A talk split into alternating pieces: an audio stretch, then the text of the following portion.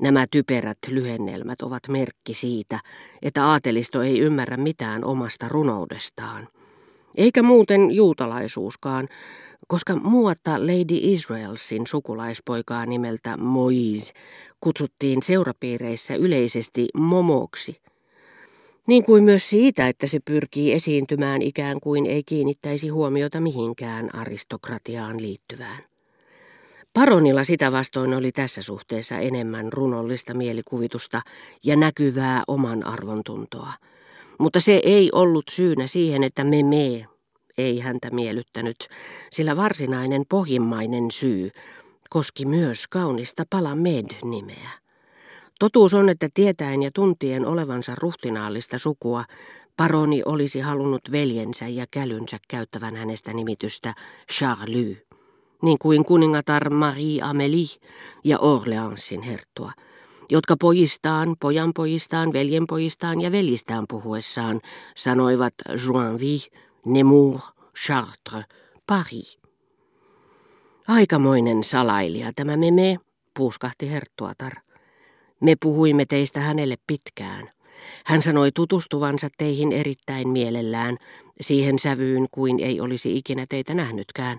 Myöntäkää pois, että hän on hassunkurinen ja, vaikkei olekaan kovin kilttiä puhua tällä tavalla rakastetusta langosta, jonka harvinaisia avuja minä suuresti ihailen, aika ajoin hiukan hullu. Tämä sana herra de Charlyhyn sovellettuna teki minuun syvän vaikutuksen, ja tulin ajatelleeksi, että tämä ajoittainen hulluus saattoi selittää montakin seikkaa. Esimerkiksi sen, että hän oli näyttänyt niin ihastuneelta suunnitellessaan, miten pyytäisi blokkia pieksemään oman äitinsä. Tulin siihen tulokseen, että eivät ainoastaan herra de Charlyn puheet, vaan myös hänen puhetapansa osoittivat, että hän oli hiukan hullu. Ensimmäistä kertaa asianajajaa tai näyttelijää kuunnellessaan tulee väkisinkin kummastelleeksi heidän puheensa sävyä, joka suuresti eroaa keskustelunuotista. Mutta kun sitten huomaa, että kaikki pitävät sitä vallan luonnollisena, siitä ei tule puhuneeksi muille. Sitä ei enää huomauttele itselleenkään, vaan tyytyy arvostelemaan asianomaisen lahjakkuutta. Jostakin Théâtre Françaisin näyttelijästä tulee korkeintaan mieleen Miksei hän paina kerralla alas kohotettua käsivarttaan, vaan antaa sen laskeutua hitaasti, nykäyksittäin ainakin kymmenen minuutin ajan. Tai jostakin laborista. Miksi hän heti suunsa avattuaan omaksuu noin odottamattoman ja traagisen sävyn puhuakseen mitä yksinkertaisimmasta asiasta? Mutta koska kaikki kuulijat hyväksyvät sen ilman muuta, se ei tunnu häiritsevältä.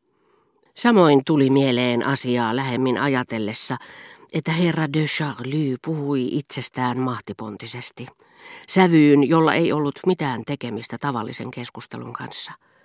Tuntui kuin hänelle olisi pitänyt käydä joka hetki sanomassa, mitä te oikein huudatte, mitä varten te olette noin pirullinen.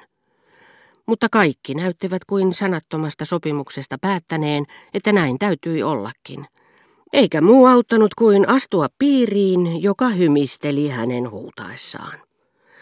Mutta vieras olisi varmaan aika ajoin luullut kuulevansa mielipuolen pauhaavan. Mutta entä jos te erehdytte, jatkoi Herttuatar äänessään hienoista ivaa, joka hänessä liittyi mutkattomuuteen. Oletteko varma, että puhutte minun langostani palamedista, sillä vaikka hän rakastaakin kaikkea salamyhkäistä, niin tämä menee jo vähän pitkälle. Vastasin, että olin varma asiasta ja lisäsin, että herra de Charlyn oli täytynyt kuulla nimeni väärin. Nyt minun ikävä kyllä on lähdettävä, huokasi Madame de Germant suorastaan kaipaavasti. Minun on ehdottomasti käväistävä vielä linjan ruhtinattaren luona. Tuletteko tekin sinne? Te ette taida erityisemmin piitata seuraelämästä. Siinä te olette oikeassa, se on kuolettavan ikävää, ellei minun olisi pakko.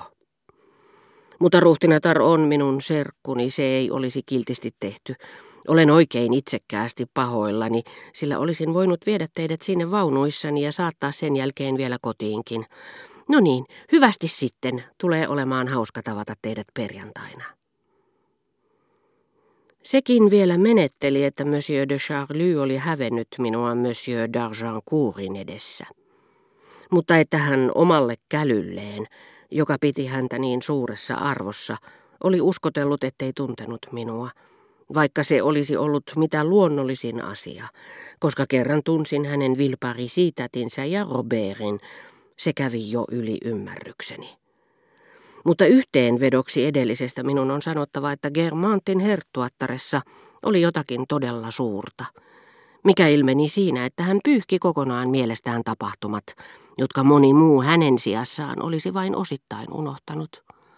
Vaikka hän ei koskaan olisi tavannut minua aamukävelyllään, hätyyttämässä, jäljittämässä, seuraamassa häntä, vaikka hän ei koskaan olisi joutunut vastaamaan kärsimättömästi jokapäiväiseen tervehdykseeni, eikä käännyttämään pois Robertia, joka väen väkisin painosti häntä kutsumaan minut luokseen, hän ei olisi voinut kohdella minua jalomielisemmin, luontevammin, rakastettavammin.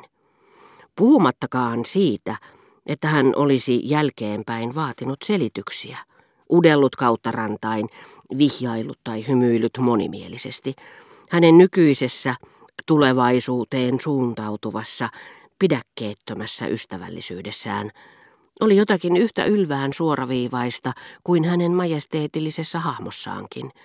Ja syytökset, joita hän olisi taannoin saattanut esittää, oli niin tyystin tuhkaksi poltettu, ja tuo tuhkakin niin tarkkaan pois lakaistu hänen muististaan, tai ainakin käytöstavoistaan, että hänen kasvojaan katsellessaan joka kerta, kun hän niin ihmeen yksinkertaisesti ja mutkattomasti käsitteli sellaisia asioita, jotka niin monien muiden kohdalla olisivat aihetta antaneet kylmäkiskoisuuteen tai moitteisiin, tunsi tavallaan itsekin puhdistuvansa.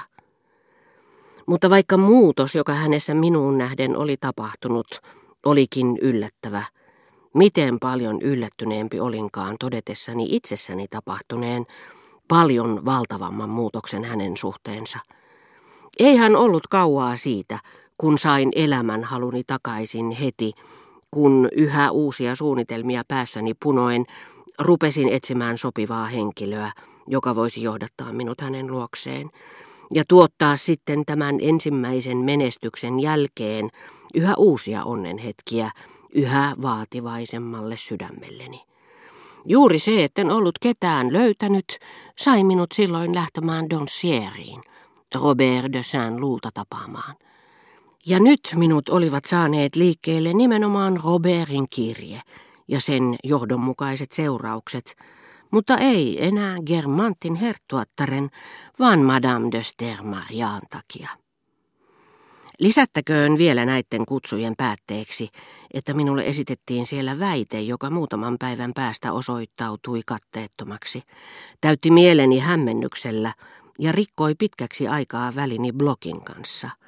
Mutta tapaus sinänsä kuuluu noihin omalaatuisiin, ongelmallisiin ristiriitaisuuksiin, jotka saavat selityksensä myöhemmin tämän niteen lopussa.